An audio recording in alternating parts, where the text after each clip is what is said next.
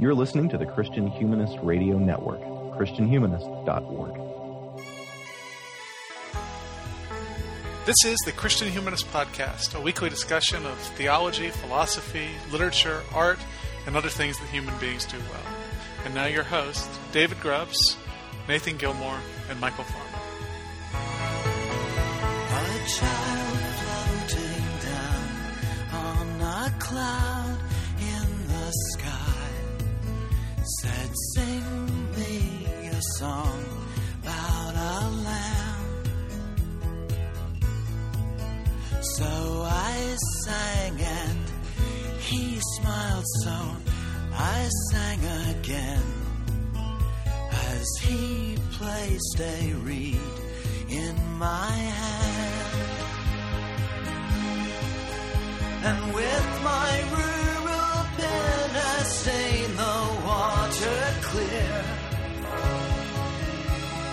wrote this song for every little child. Hi, and welcome to episode 135 of the Christian Humanist Podcast. I'm your host. My name is Michael Farmer. I'm an assistant professor of English at Crown College in St. Bonifacius, Minnesota. Joining me today are two guys who outrank me. Nathan Gilmore, who is an associate professor of English at Emmanuel College in Franklin Springs, Georgia. I feel like I should be bowing down and kissing his feet. I don't know about all that. And a full professor, David Grubbs, at Central Christian College of Kansas in McPherson, Kansas. We're all egalitarian here. We don't have tiers. It doesn't mean the same thing. In heaven, everybody's equal, but you're still superior to those of us on earth. Except in Dante. Yeah, I guess that's true. I guess Dante. And in the Bible, right? Because it says the least of these will be the greatest in the kingdom of heaven. So never mind what I said. You're the sun. Before we get into our topic, we do have some listener email. Nathan, why don't you go first? Sure. This is an email from Jordan Poss. Dear Christian Humanist, great episode on Cain. When I saw the topic of the new episode in my playlist, I immediately knew to expect two things, and he was right, listeners. The first was Grendel, and Grubbs did not disappoint in talking about Beowulf. But the second expectation was Caina, one of the subdivisions of Cocytus in Dante's Hell, and I was surprised that in the big jump from Beowulf to Steinbeck it wasn't mentioned. Curious to hear y'all's thoughts on Dante's assignment of Cain-like traitors to one of the lowest possible places in hell and how that might set him apart. Let's go ahead and take a quick pause there. Yeah, I mean, that's one of those things that I really should have brought up in that last round the horn bit, but I was so interested in talking about Baroque painting that I forgot entirely about Dante, so... And Vampire the Masquerade. What now? And Vampire the Masquerade, to be fair. Oh, true enough, and yes, my high school role-playing vices. the pains of being a fox instead of a hedgehog, huh? There you go. Anyway, Jordan continues.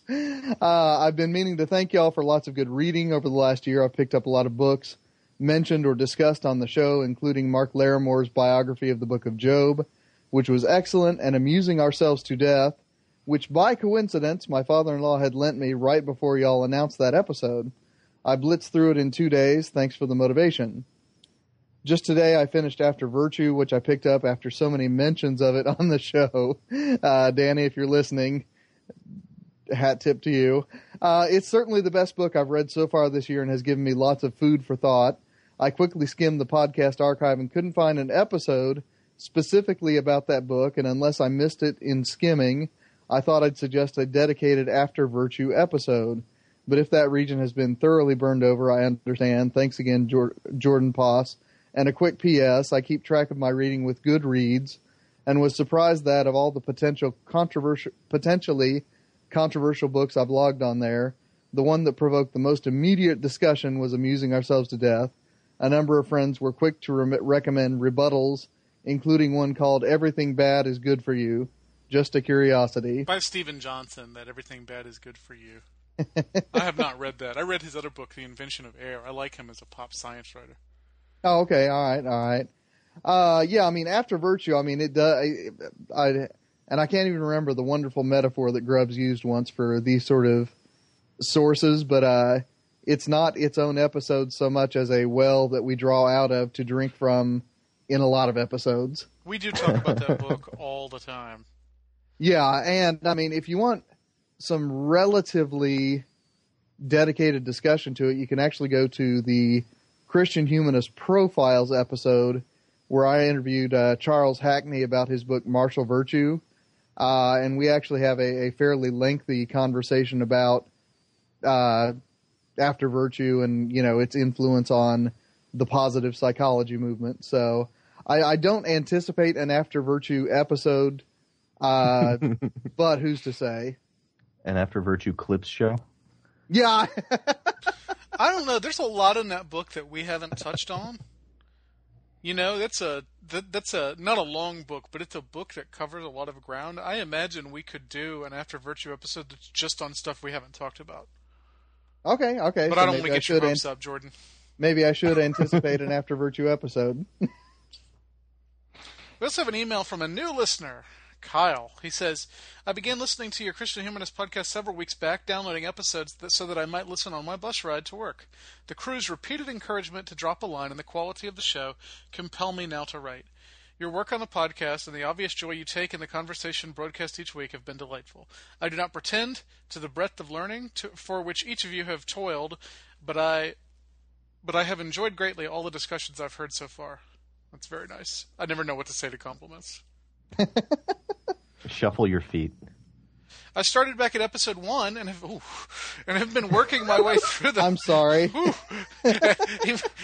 He must have gotten a little ways into it if he's right again, because I can't imagine anybody hearing those first few episodes and wanting to talk to us. Only lately skipping out of sequence because of my particular interest in some of the topics. Your episodes on sports, Carpe Diem, and libraries were all exceptional. The psychology episode is probably my favorite so far. Hackney's work is quite fascinating. Regarding the sports episode, I was a little surprised not to hear Jacques Barzin's quote about baseball from any of you. The line from God's Country and Mine is, whoever wants to know the heart and mind of America had better learn baseball, the rules and realities of the game, and do it by watching some high school or small-town teams.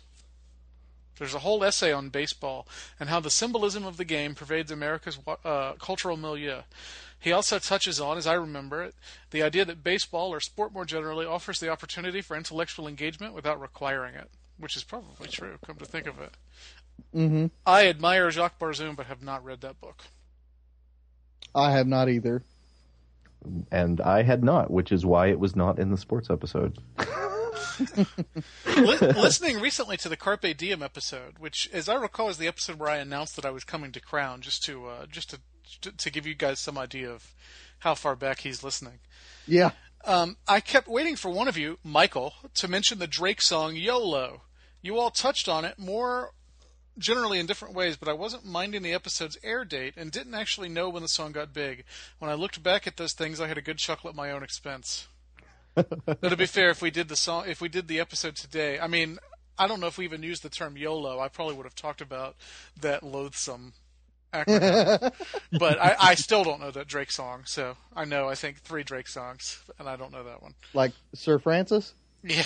Yeah, that's the only Drake I know, except, well, no, Paul Drake, the one who does like the gumshoe footwork for Perry Mason. And if you guys are interested in some sort of pop cultural talk, Danny Anderson's show, The Sectarian Review, will be debuting in the fall, and maybe I'll just switch over to that one. He says, regarding the libraries episode, you missed the chance to mention Montaigne's Tower Library, which I think is a shame. I agree. We should have mentioned Montaigne's Tower Library. What a place to go and die, huh? But then you'd have had to not mention something else from the Solid Gold episode, so I guess you just can't have it all. I hope you're able to keep up the good work and reach other inquisitive ears. Thank you, Kyle. Yeah, from Gainesville, Florida. I realize that is a gigantic university. But if you ever run into Caleb Milligan, tell him howdy from us. You know who else is there is Natalie Corey, who's Natalie Ridgewell now. Mm-hmm. Oh, yeah. From UGA. Mm-hmm. And they're expecting. Man, which is awesome. What a boring conversation for everybody who didn't go to University of Georgia with us, huh? I mean, one comment, I love that he loved the library episode because I forgot we did that one. This happens to me frequently. When we get episodes from people who are going back to the catalog, they'll talk about something I have no memory at all of recording. Mm-hmm. So we could have done, that was your episode too, David. I know. I hosted. I went. I pulled it. I was like, we did one on libraries. I pulled it up on the blog, and I was like, oh yeah, that was me. Huh. That's great. We also have a Facebook comment from Logan Hoffman. Do you want to read that, Grubbs? Yeah, I'll field it. Logan Hoffman, this pertains to the Cain episode. This is based on some observations of the first two films of the Alien series. Whether or not these are intentionally there or not, I'm not sure. The Alien films are full of subtext, mostly psychosexual, but nonetheless they have lots of subtext. Yep. The second film in the series, Aliens, has been noted as bearing some similarities to the Beowulf story. The hero slays Grendel, the alien, and then later must face Grendel's mother, the queen alien. I think there's some other comparisons in the film, but we'll just stick to these for the moment. Dr. Grubbs made mention of Grendel. I just don't get tired of that. Dr. Grubbs made mention of Grendel being a descendant of Cain, according to the Beowulf story. This is where things began to click in my head. In the original film, the first victim is named Cain, played by John Hurt. He is the one who serves as the host for the alien. In a sense, he is the one that brings death to the world of the characters on the ship. Furthermore, the character Ash, Ian Holm, refers to the alien at one point as Cain's son. This goes back to the idea of the sins of the father being passed down, the sin, of course, being murder. If you really want to make a stretch, you could compare Cain's touching the alien egg as man eating the forbidden fruit, but as I said, that seems too much of a stretch. Yeah. This all might be completely coincidental, and I might be correlating things that weren't authorial intent. Still, it does give one something to think about. Am I right? And sure. I mean, at the very least, it's very difficult not to imagine the touching of the alien egg at least picking up on the iconography of the forbidden fruit, of reaching towards the thing you should not touch. Mm-hmm. Thoughts? Yeah, I think I can grant that. I mean, odds are, you know, I mean, I'm guessing Ridley Scott had read Beowulf.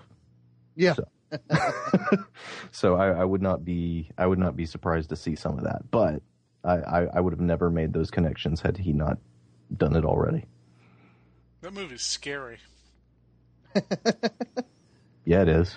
Which is why the one that I rewatch is Aliens. I never saw any of the other ones, just the first one. Really? Yeah. Game over, man. I mean, I know that line. Yeah. Oh gosh. Yeah, yeah. I enjoy Tom what's his face doing his best Chris Christopherson impersonation in the first one. What is that guy's Tom? I would keep wanting to call him Tom Bosley, but that would be a very different movie, wouldn't it? Father Dowling in space. You know, kudos to you, David, for thinking Father Dowling instead of Howard Cunningham.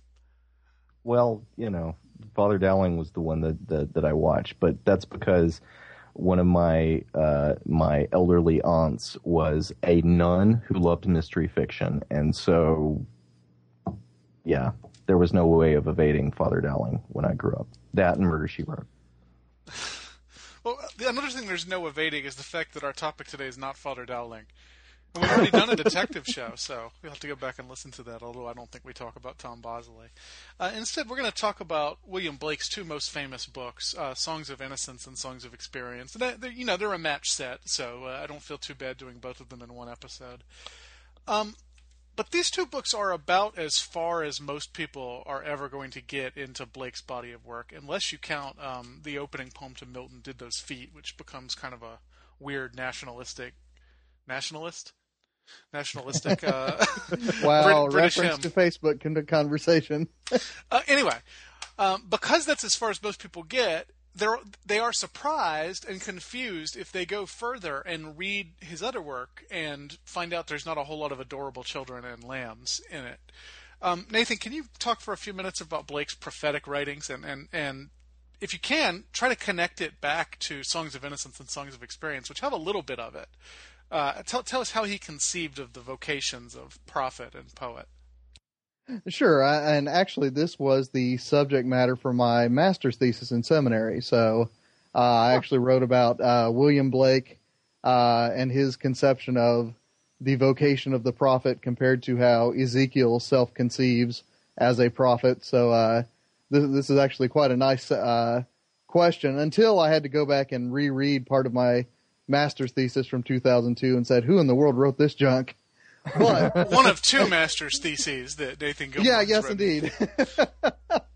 But in his poems, especially Jerusalem, a Prophecy, America, a Prophecy, and Europe, a Prophecy, but also in some of his other poems, William Blake develops a fairly sophisticated and, as far as I can tell, mostly original mythology in which there are basically a sort of set of rival powers in conflict in the world. And the places where those powers come into play are especially in the social and the intellectual and the political struggles of his own moment. So just to give a quick example, in his poem, America, a Prophecy, we actually have semi-divine figures, and I'm not going to go into the names of all of them because, frankly, I didn't prep well enough to keep them all straight, and I'd put the wrong powers in the wrong places. But there are powers of order and tradition and of inertia, and they are actually holding on to America by invisible chains that stretch across the Atlantic.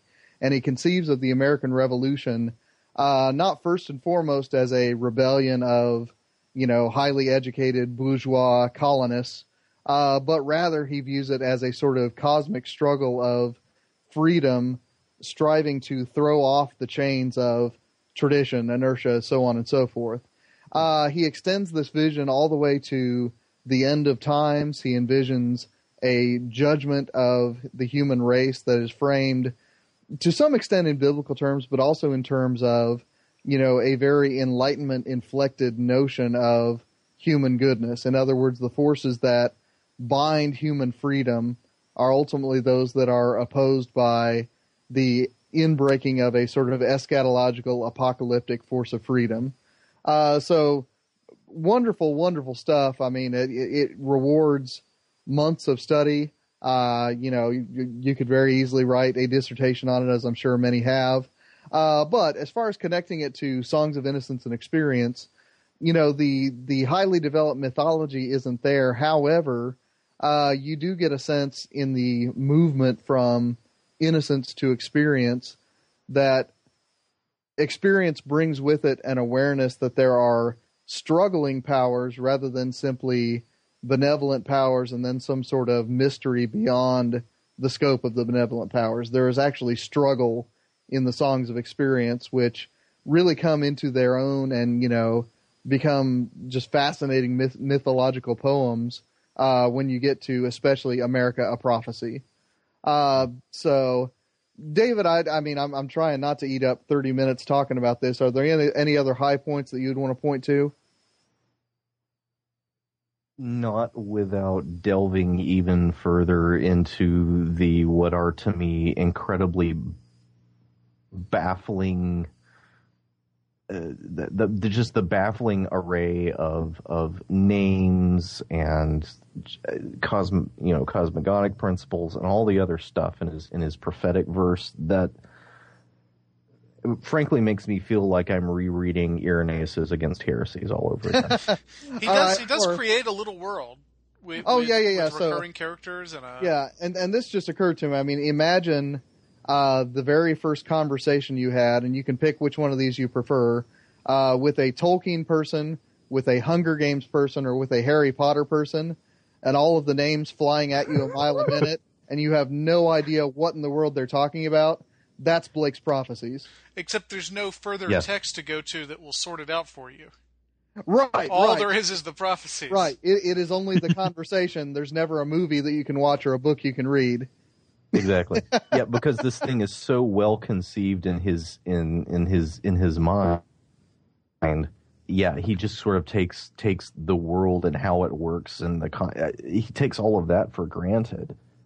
So, right. I mean, so they're not long poems. They're relatively brief, but they are just filled to the gills with characters you've never met before, fighting battles that make sense on their own terms. But, you know, I mean, you really do have to read people's scholarship to see how people have guessed at how they all fit together. Right. I mean, I remember buying, I was into Songs of Innocence and Experience. When I first got to grad school, I remember buying the Norton of Blake's poetry and designs, and I read very happily through Songs of Innocence and Experience. And then I got to Marriage of Heaven and Hell, which is easier than the books you're talking about. And even so, it just kicked me down the stairs. Yeah, yeah. Yeah, it's like trying to piece the original Star Wars movies together out of incomplete Lego sets.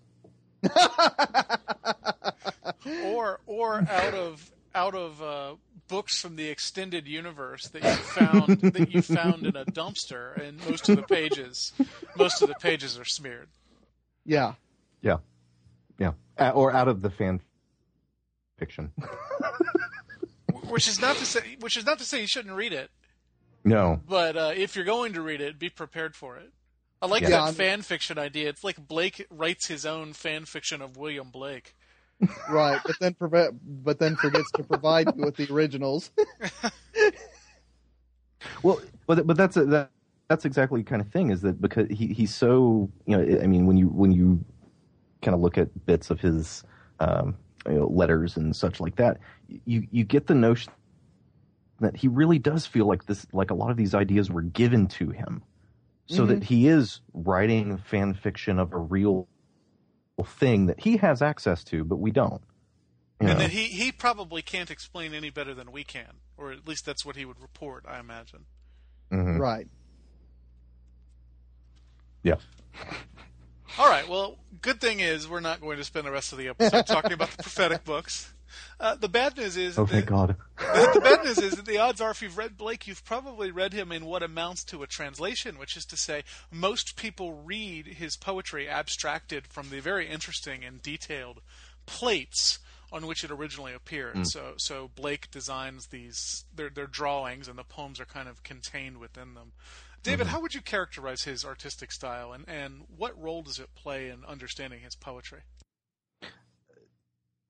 It's simply impossible to divorce the two, I think. Honestly, because he saw them as so integrated, and he's executing both of them simultaneously. I recommend, dear listeners, BlakeArchive.org has scanned images of. Well, if you're just looking for Songs of Innocence and Experience, they've got, I think 12, 15 different scanned electronic editions of different print versions of Songs of Innocence and Experience that Blake himself produced, so that you get to see not only the illustrations that come along with each of these poems, you get to see the variations in the illustrations. Mm-hmm. Which is extraordinarily interesting. So such that, you know, I could spend, you know, we could spend, you know, 45 minutes talking about the picture that goes along with one of these poems, and then find out that he actually executed 3 or 4 different versions of the same thing. Mm-hmm. So and so he's producing these images to be seen alongside the poem as it's read. Real quickly, so that you know, BlakeArchive.org, I think, is hosted by UNC Chapel Hill. I believe that's the university that hosts it. BlakeArchive.org. Mm-hmm. Also on that website, there is a very long read 6 chapters with a conclusion, just on his technique of printing, which I will not go into, except to say he was working from plates, so it was printing. But then he was going back and adding in color with watercolors and extra detail, so that the actual etchings or engravings, he actually uses multiple techniques to get the print image. the etching or the engraving is never by itself. He's always going back and continuing to tweak it with other details, which is why the visual archive, the image archive, has to include so many different variant versions, because he's hand modifying every single one. You can't look at just one. And the term that they use to describe it is illuminated printing, which really makes a lot of sense. It's much more like reading a medieval manuscript, in which it's not just an occasional illustration, but in which the text is constantly surrounded by picture. Right. And even the quality of the print itself, because he's actually writing the poems on the same prints that the illustrations are on. It's not as if he's setting type. He's writing it by hand. Right. So yeah, it's very like printed medieval manuscripts. And so, I mean, he's one of the few poets who we know exactly what his handwriting looks like, right? Yeah. I mean, for the most part, when you see a scan of a famous person's letter, it is religious experience is too strong, but it's some sort of personal encounter. If you saw a scan of William Blake's handwriting, if you're familiar with the plates, you would think, "Oh, yeah, that's William Blake." But right. that means that if you look at the poetry the way it was meant to be looked at in the context of these designs, it's already personal. It's already like you're reading a letter instead of a printed material. Right. Mm-hmm. Some things that are typical of his illustrations. He was primarily self-taught, so he has a very distinctive look that doesn't have a whole lot to do with what was going on in painting at the time. No, indeed. But it's a very powerful use of color. He's fascinated by the human body, which just about everybody that's featured, that's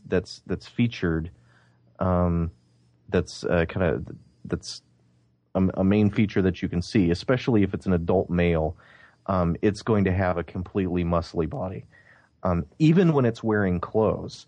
The frontispiece to the Songs of Innocence has the image of this flute player who is invoked in the very first poem, and it looks like he's wearing super tight long johns.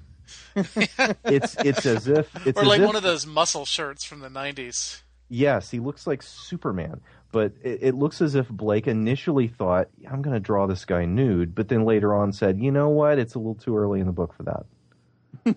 And then painted some clothes on him. I don't know. Maybe people were not cool with a naked flute player, and so he. I'll tell you. Gave the dude long johns. That website has, I'm sure, has more naked people than an issue of National Geographic. Blake, yes. Blake loved to paint naked people, but his naked people aren't like realistic in any way, right? I mean, they don't. He's not even striving for realism. There's something kind of iconographic about his art style, wouldn't you say? Yeah. Mm-hmm. Oh, yeah. Very much so. Very much so. I mean, you always need to be looking for the picture to mean something.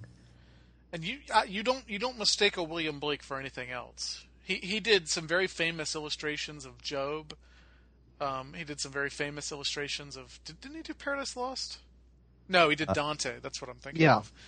And I mean, they're the ones people show you when you want to look at pictures of Job or of Dante. But at the same time, I mean, they're very, very William Blake. He does not attempt to disappear into Dante's style or the Bible style. It looks like William Blake illustrating those things.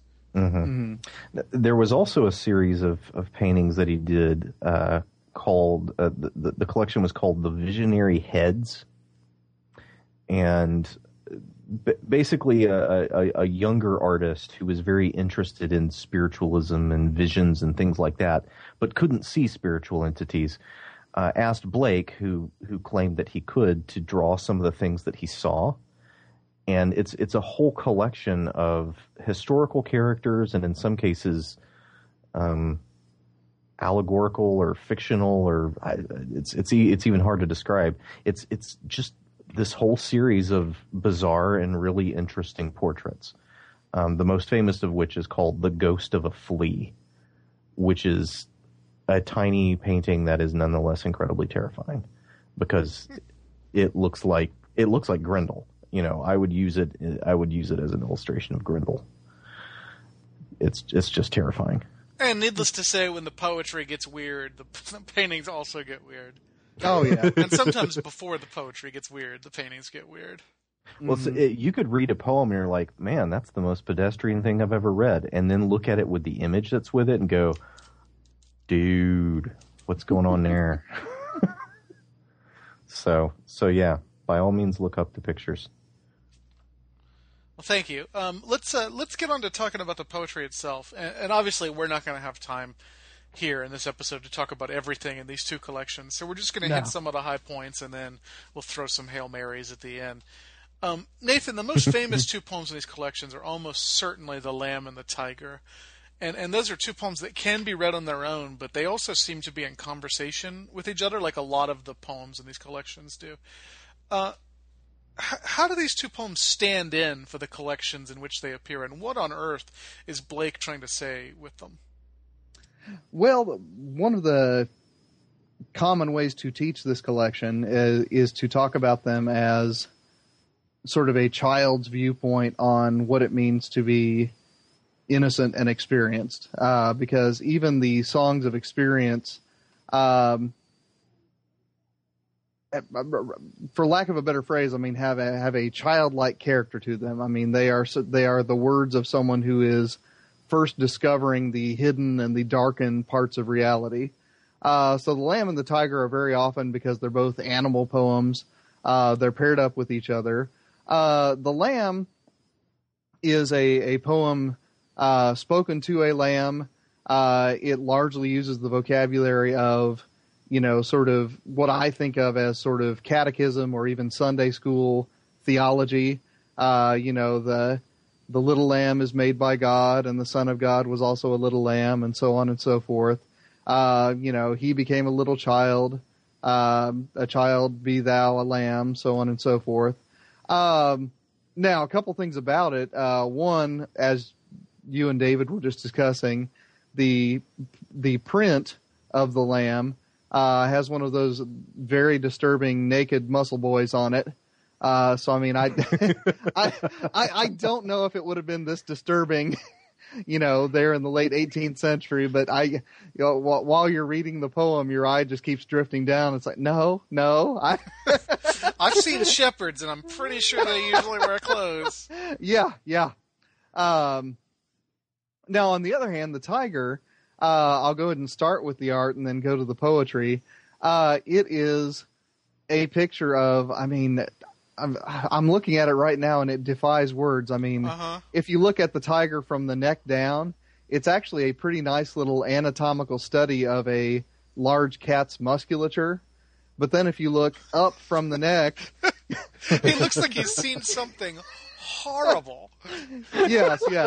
I'm going to brand myself here as a consumer of the worst of the internet. But if you've seen the Twitter feed Crap Taxidermy, that's what the tiger is from. But that may have been the only kind of tiger that he ever saw. You know, that may be true. Blake is trying to do something photorealistic. I think it works better if the tiger is freaked out, though. It's like the tiger took a bunch of drugs and looked in the mirror, and then he's writing the poem. That is the look on the tiger's face. But like the lamb, the tiger is a poem of creation. But the language of creation is very, very different. Instead of the image of God and so on and so forth, the images of creation in tiger are those of a forge. So the tiger is a killing machine in a very straightforward sense. When the stars threw down their spears and watered heaven with their tears, did he smile his work to see? Did he who made the lamb make thee? The imagery in this poem is that, you know, there is a kind of shock that the same creator who made the meek and mild lamb also shaped this terrible thing with a burning heart and burning eye and so on and so forth. And again, the impression that I get, and you guys can bounce off of this and tell me a better way to read it if you want, but the language still strikes me as a young voice, a child, I would even say, first starting to articulate those parts of reality that are at tension with and opposing the goodness and the gentleness that one gets taught in Sunday school. I mean, what do you think, Michael? I don't know if I agree with that, Nathan. Okay, go ahead. I think you have much more of the prophetic language that's going to come into play later in Blake's career. And it's actually come in already because Marriage of Heaven and Hell comes between these two books. Uh-huh. But I think the fourth and fifth stanzas, the fifth stanza is the one you read. The other one is, what the hammer, what the chain, in what furnace was thy brain, what the anvil, what dread grasp, dare its deadly terrors clasp. That doesn't sound like a child to me. That sounds like the voice of the ancient bard that occasionally recurs throughout these poems. That's fair enough. I guess when I read that, I sort of, heard a child, who has seen a blacksmith shop and assumes that this body must have come from that rather than from, but I can see the prophetic register there as well. So I'll take that into consideration. You're the expert. Well, but it's been 10 years, actually longer than that. Never mind. 12 years. And I didn't treat these poems at all in my thesis. So gotcha. Yeah. Well, also in the sense of the kinds of prophetic stuff. I mean, because he tended towards, I don't know, a kind of a notion of a sub-creator, maybe, Demiurge. Or that kind of notion, so that when you look at the lamb, well, the one who made the lamb is an image of him, is an image of himself, and you can read the lamb and it read very orthodoxly Christian, but I have a really hard time reading the tiger without this kind of suggestion of a more sinister demiurge, mm-hmm. whose motives and whose character are malign, and that is kind of Blake seems to go. So and Blake is of course not anything approaching an Orthodox Christian. I mean, we're not gonna talk too much about that in this episode. But if you've read The Lamb and a couple others and come away thinking that Blake is Charles Wesley. Just trying to think of another Englishman from around that time. You got another thing coming, right? I mean, this is this is a man who, in a real sense, invents his own religion, mm-hmm. and writes his own scripture for it. Right, and I like what you said there, David. I think you may be right. This did he who make the you tend to read did he who made the lamb make thee as a question where the answer is yes, but what if it's not? Yeah. What if it's not a rhetorical question? What if, the one who made the lamb didn't make the tiger. And in fact, the force, the benevolent force responsible for all the natural world that provides comfort throughout these poems is not the force in charge of the destructive industrial world that the tiger is strangely connected with. I find it difficult to read the tiger without thinking about the atom bomb, which of course Blake was not thinking about unless he really was a prophet. but there's that sense, right, of this force that's too powerful for human beings to understand. Yeah. Well, maybe that's what the tiger's seeing just off the margin of the page is a mushroom cloud. Well, that's I like the look on the tiger's face because it's like even the tiger is afraid of his own power. Yeah.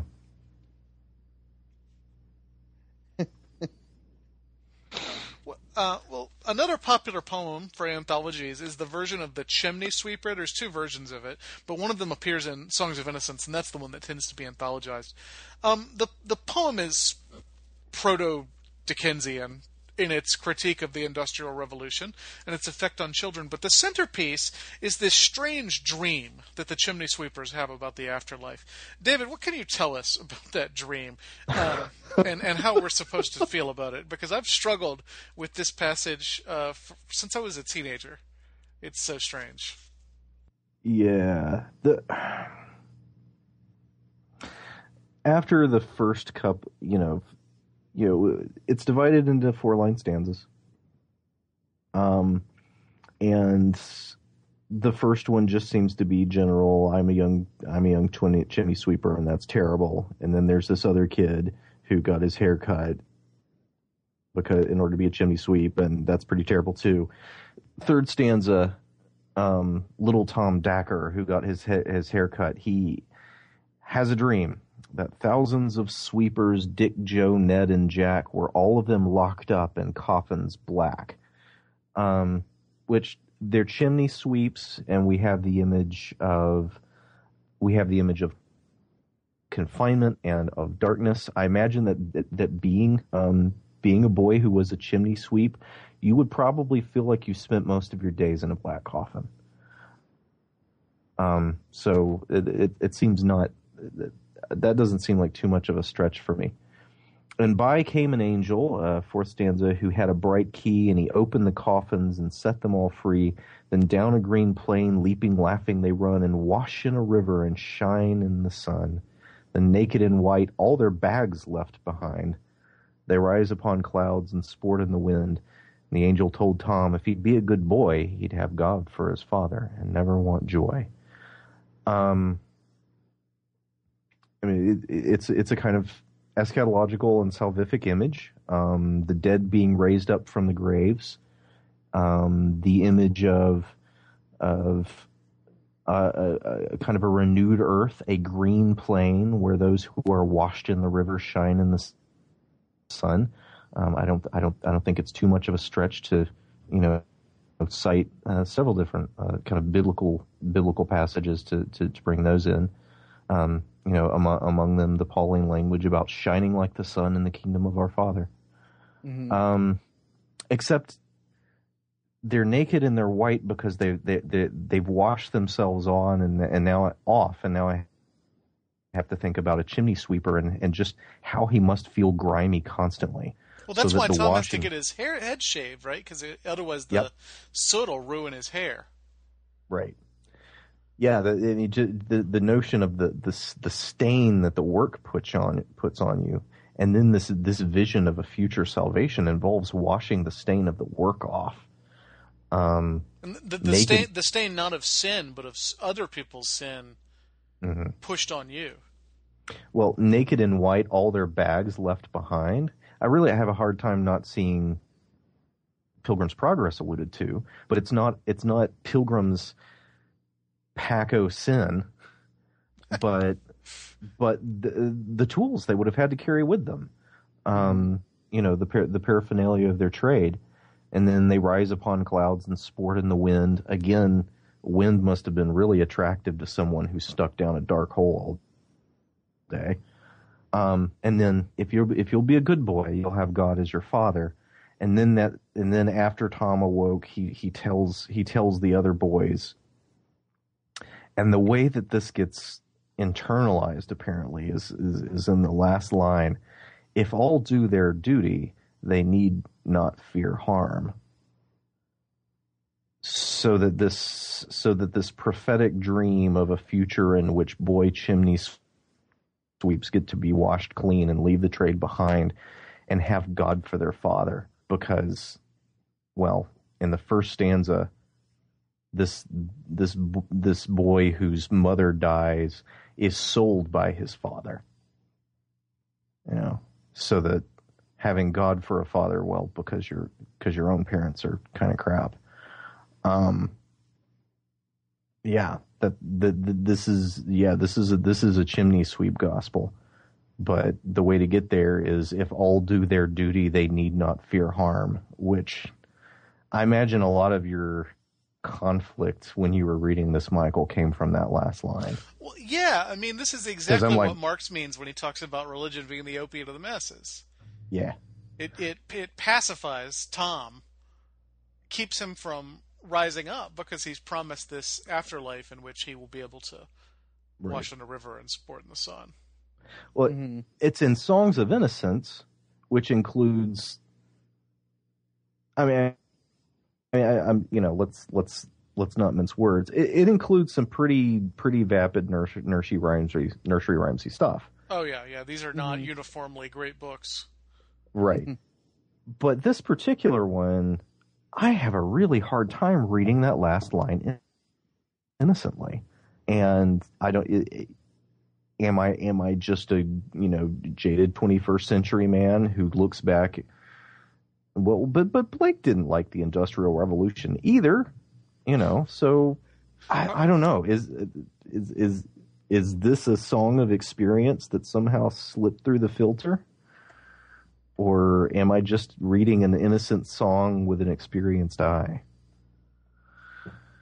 And added to the problem is the fact that Tom's hair is white. Yeah. Right, which is something you associate with age, not with youth. Mm-hmm. Yeah, I have never known how to read this. It kind of just oscillate back and forth between, Blake is critiquing the system and this ridiculous dream that it presents, versus Blake is honoring the dream, which seems to be very close to what you would imagine as his dream of heaven. Mm-hmm. Well, I do think it's pretty clear just from reading through this set that Blake wants to communicate that God, the real God, the good God, the God that makes the lamb and is the lamb, loves children. So I don't have a problem. I don't find it incredibly unlikely that Blake would see Tom's dream as, yeah, you will have God as your father, little chimney sweeps. I know it's crap here. I'm so sorry, but God's going to make this up to you. Right. And also, an important, I don't know if addition to or twist on the Marxist reading is that, it is not the purveyors of the system. It's not the man telling them that, they're reward is in heaven. It's something that emerges internally, which I realize if you go in a Foucaultian direction, that's exactly what you'd expect. But it's not the invention of religious myth for the sake of oppression. Mm-hmm. And this is presented for as a real religious vision. This angel coming to Tom. Oh yeah. Well, and it reads it reads an awful lot. It reads an awful lot like Southern Negro spirituals in which the black chattel slaves appropriate the language of the Exodus. Mm-hmm. And it's worth noting who doesn't appear in the heaven of the dream. Anybody but the children, the people who are forcing them to this labor and who are profiting from this labor are nowhere to be seen in that heaven. And that's backed up by the illustration, which is all a bunch of little, naked boys with God as their father bending over them. Yep. I think that's probably his best poem. Yep. Just in terms of how difficult it is to get a hold of. Mm. But I don't know. There are other candidates for that. It's disturbing. Well, one of my favorite poems in Songs of Experience is The Clod and the Pebble, which seems at first to present this very simple, almost fairy tale-ish dichotomy between selfishness and selflessness. But every time I read that poem, it gets more complicated and harder to figure out. Nathan, what can you tell us about The Clod and the Pebble? And I'm going to be very disappointed if you don't bring Milton Satan into it. Well, this is a short enough little poem. I'm going to go ahead and read it. And this is from the, let's see here, Anchor Press, Complete Poetry and Prose of William Blake. So if there are variants, and I'm not reading the one that you're looking at, my apologies. The Clod and the Pebble. Love seeketh not itself to please, nor for itself hath any care, but for another gives its ease and builds a heaven in hell's despair. So sang a little clod of clay trodden with the cattle's feet, but a pebble of the brook warbled out these meters meet. Love seeketh only self to please, to bind another to its delight, joys in another's loss of ease, and builds a hell in heaven's despite. There's obviously some Miltonic overtones there. To rule in hell is better than to serve in heaven, and I just misquoted that line, so my Milton dissertation is now void, I realize. But good thing you have those two master's theses to work with instead. Yeah, there you go. But then, of course, the parallel line at the end of Paradise Lost, that there is a heaven better still within than the one that was lost, or a paradise better still within. Golly, I really can't quote Milton. But can you tell I haven't taught Milton since 2009? Anyway,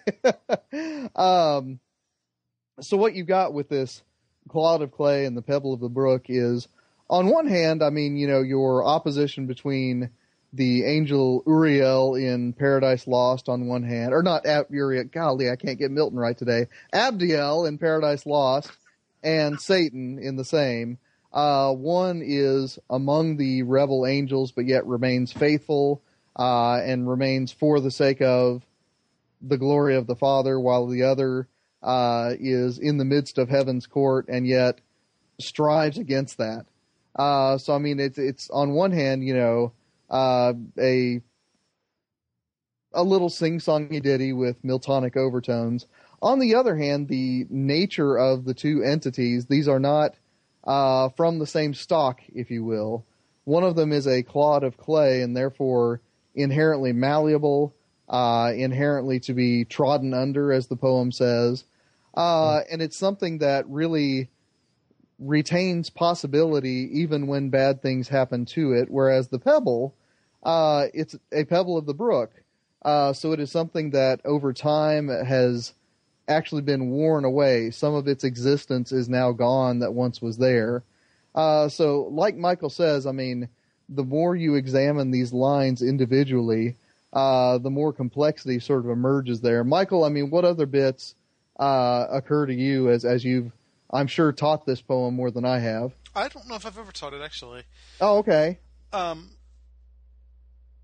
Blake is the one who said famously that Milton was on the devil's team and didn't know it. Mm-hmm. And I think that's interesting because you would expect, reading this poem, that Blake would privilege the clod, right? Uh-huh. Because the clod is saying the things we're supposed to say, that love is this wonderful, selfless thing. But If Satan is in this poem, he's the pebble. And besides that, the clod is called a clod, which is a nickname for a stupid person, although I guess I need to OED that and see if it always was, or if that's a more modern coinage. Oh, I hadn't thought about that, but yeah, that's worth thinking about.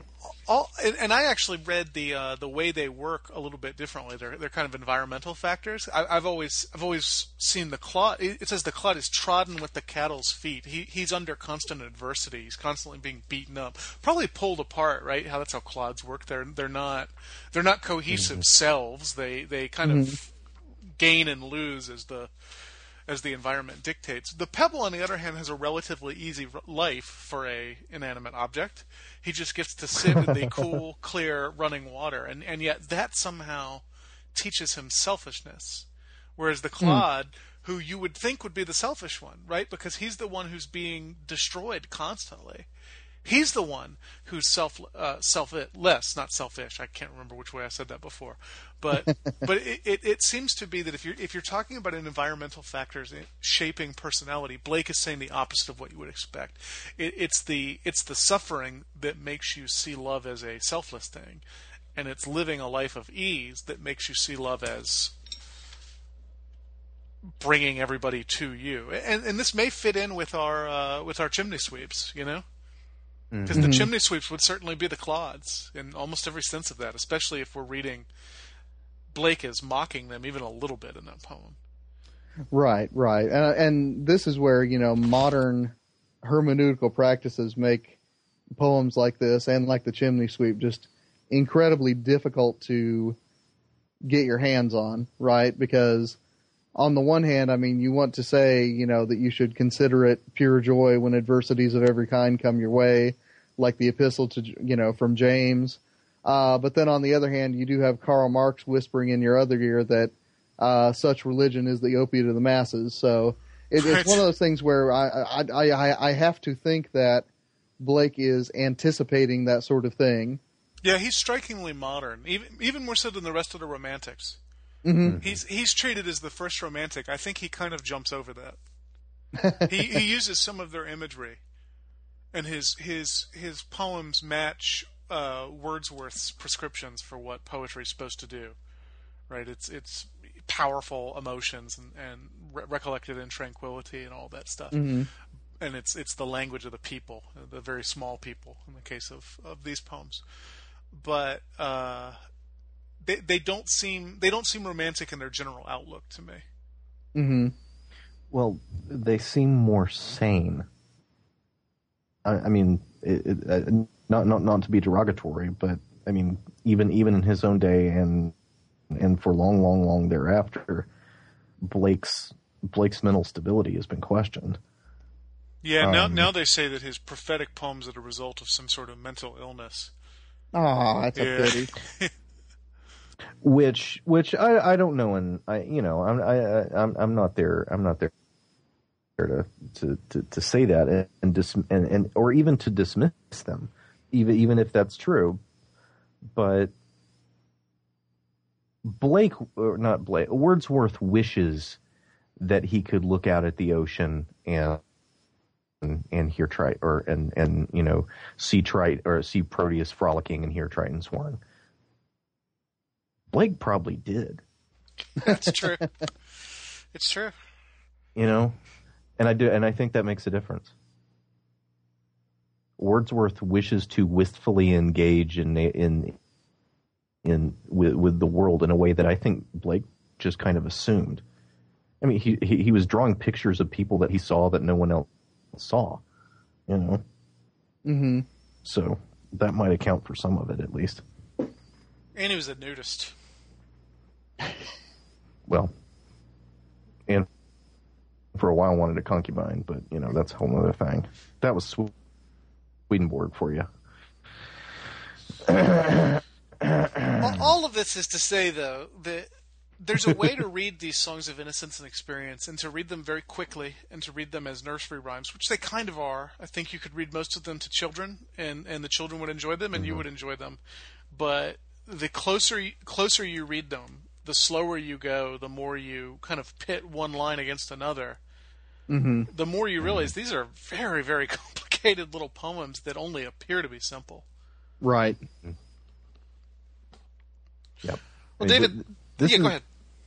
I was just going to say that the Claude and the Pebble reads kind of like an Aesop's fable without the moral at the end. Or with two morals, right? Oh, yeah. With two morals and nothing to help you judge. it's Kierkegaard, not Aesop. A maxim has just been delivered. Which one is it? Mm-hmm. Yeah, it's either or, right? And actually, the two sides of the argument are kind of the two sides in either or. It's kind of the aesthete and the ethicists. I think James Rovira has a book on Blake and Kierkegaard, so I can't pretend that I'm doing original work, although I have not read that book. Well, David, there are two imago Dei in the Songs of Innocence and Experience, and they seem to contradict each other, as so many of these poems do. What is the image of God, according to Blake, and how does it manifest in human beings, and what can we make of these contradictions between the two poems? I'm actually going to pitch not two poems, but three at you. The two that are most obviously paired in Songs of Innocence is a poem entitled The Divine Image. And then in Songs of Experience is a significantly shorter poem entitled A Divine Image, which I think is clearly meant to be read alongside the Divine Image.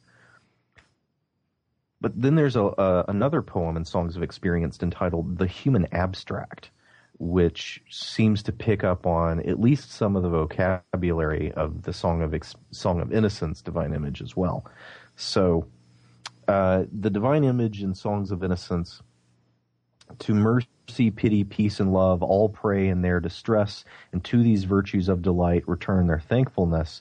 For mercy, pity, peace, and love is God our Father dear, and mercy, pity, peace, and love is man, his child, and care. For mercy has a human heart, pity a human face, and love the human form divine, and peace the human dress.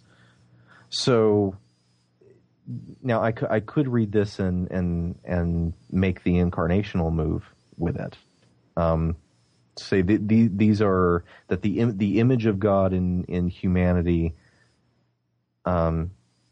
The image of God manifest in humanity is in these qualities of mercy and peace and love, which are from God the Father. We could also make the incarnational move and say that, you know, when the image of God, the Son, who is the express image and likeness, takes on flesh, that we see that same mercy, pity, peace, and love in that face. But then he makes this move. In the fourth stanza, then every man of every clime that prays in his distress prays to the human form divine, love, mercy, pity, peace, and all must love the human form in heathen, Turk, or Jew, where mercy, love, and pity dwell, their God is dwelling too. So maybe the incarnational move that I feel inclined towards in the first three stanzas of the poem. Actually, that's not the direction that he takes it at the end. It's not God in flesh in Christ, but it's these divine virtues in some way encoded into our form itself. And then if you see the human form, whether in heathen, Turk, or Jew, those who the civilized Christian of his day will look upon as defective in some sense ethically as well as ethnically, but they have the human form, and therefore they have mercy, peace, and they have mercy, love, and pity, and so God dwells with them too. And so, yeah. So wherever you see the human form, you also see the form of God. And it's this elision of the physical, of the visible physical form, a human face, a human dress, with moral or virtue as an image. It's kind of it's kind of difficult to deal with. So that's the divine image. Also, too, I think it's one of the reasons why. Even though his poems are full of naked people, it never feels like he's just interested in anatomy. He can draw. He can draw a naked person and make you feel as if he's drawing their soul, because he doesn't seem to see them as different things. In Songs of Experience, a divine image, cruelty has a human heart, and jealousy a human face, terror the human form divine, and secrecy the human dress. The human dress is a forged iron, the human form a fiery forge, the human face a furnace sealed, the human heart its hungry gorge. So here the human form representing not for virtues, but for manifestly bad characteristics: cruelty, jealousy, terror, and secrecy. You know, it's an image of even a different God, because it's still called a divine image, not the divine image, but a divine image, which it makes me feel like I'm in the tiger poem again, right? We got the blacksmith image. Exactly. And we're like, okay, where does this image come from? It's a divine image, but which one? You know, what dread hand?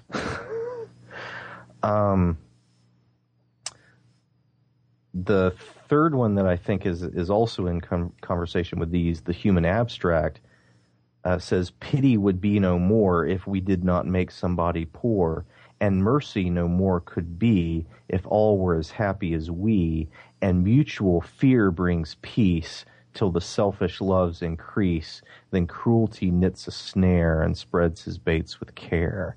And it continues on from there. But we have this book, or this poem, The Human Abstract, picking up on the mercy, the pity, and the peace, and the love from the divine image in Songs of Innocence. But then each of these becomes twisted. Pity would be no more if we did not make somebody poor. Right? Mm-hmm. There. It's a twisting of this of the image from the first poem, and then at the end of it, soon spreads the dismal shade of mystery over his head, and the caterpillar and fly feed on the mystery, and it bears the fruit of deceit, ruddy and sweet to eat. And then the god, the last stanza, the gods of the earth and sea sought through nature to find this tree, but their search was all in vain. There grows one in the human brain. So it's the divine image turned towards evil that ends up growing into this fruit of mystery. Mystery being one of secrecy being one of the words in A Divine Image, and this thing that grows out of the human brain being. This tree of evil growing in our minds as virtue turns to vice.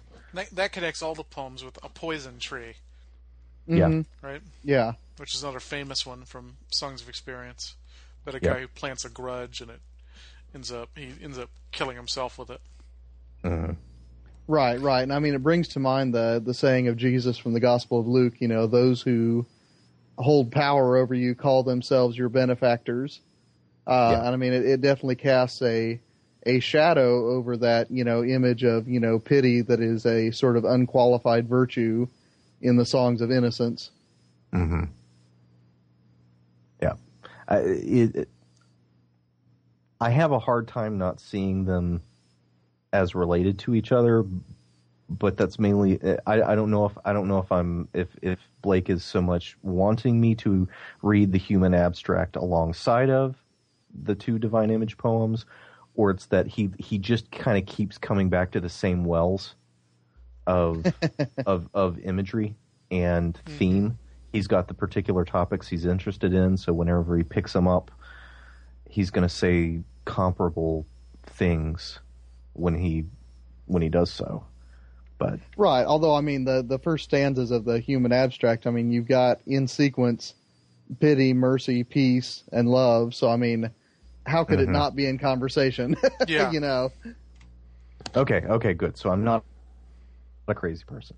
No, you're not a crazy person. I don't think I would immediately think anybody who said any two random poems in these two collections are connected was crazy, because there's so many subterranean passageways between them. Yeah. Right. And in some cases overland passes too. Mm-hmm. But here we've actually got overt diction. That's making it happen. Oh, absolutely. Yeah. Yeah. If you didn't read these poems in connection, you'd be doing something wrong. Right. And you know, and almost every poem in Innocence has a corresponding poem in Experience that's right. Very blatant. Mm-hmm. Mm-hmm. And then some that were originally published in Innocence end up being republished in Experience. Little Girl Lost and Little Girl Found are both originally in Innocence, and then they get moved to Experience, where they make much more sense to me just in terms of tone, because those are a couple of poems that really have that heavy prophetic language to them in a way that most of the Innocence poems do not. Right, right.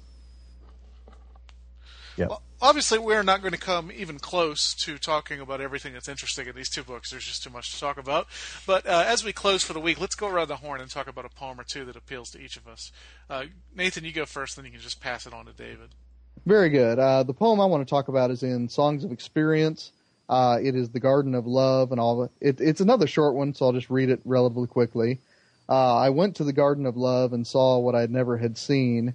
A chapel was built in the midst where I used to play on the green, and the gates of this chapel were shut, and thou shalt not writ over the door. So I turned to the garden of love that so many sweet flowers bore, And I saw it was filled with graves and tombstones where flowers should be, and priests in black gowns were walking their rounds and binding with briars my joys and desires.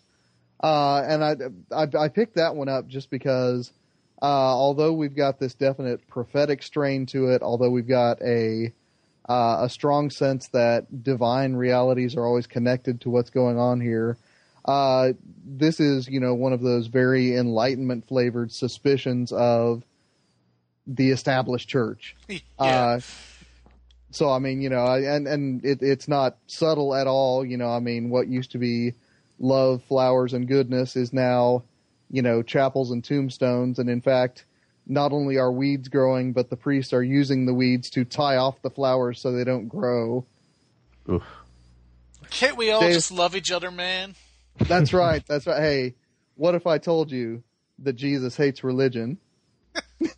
Imagine there's no heaven.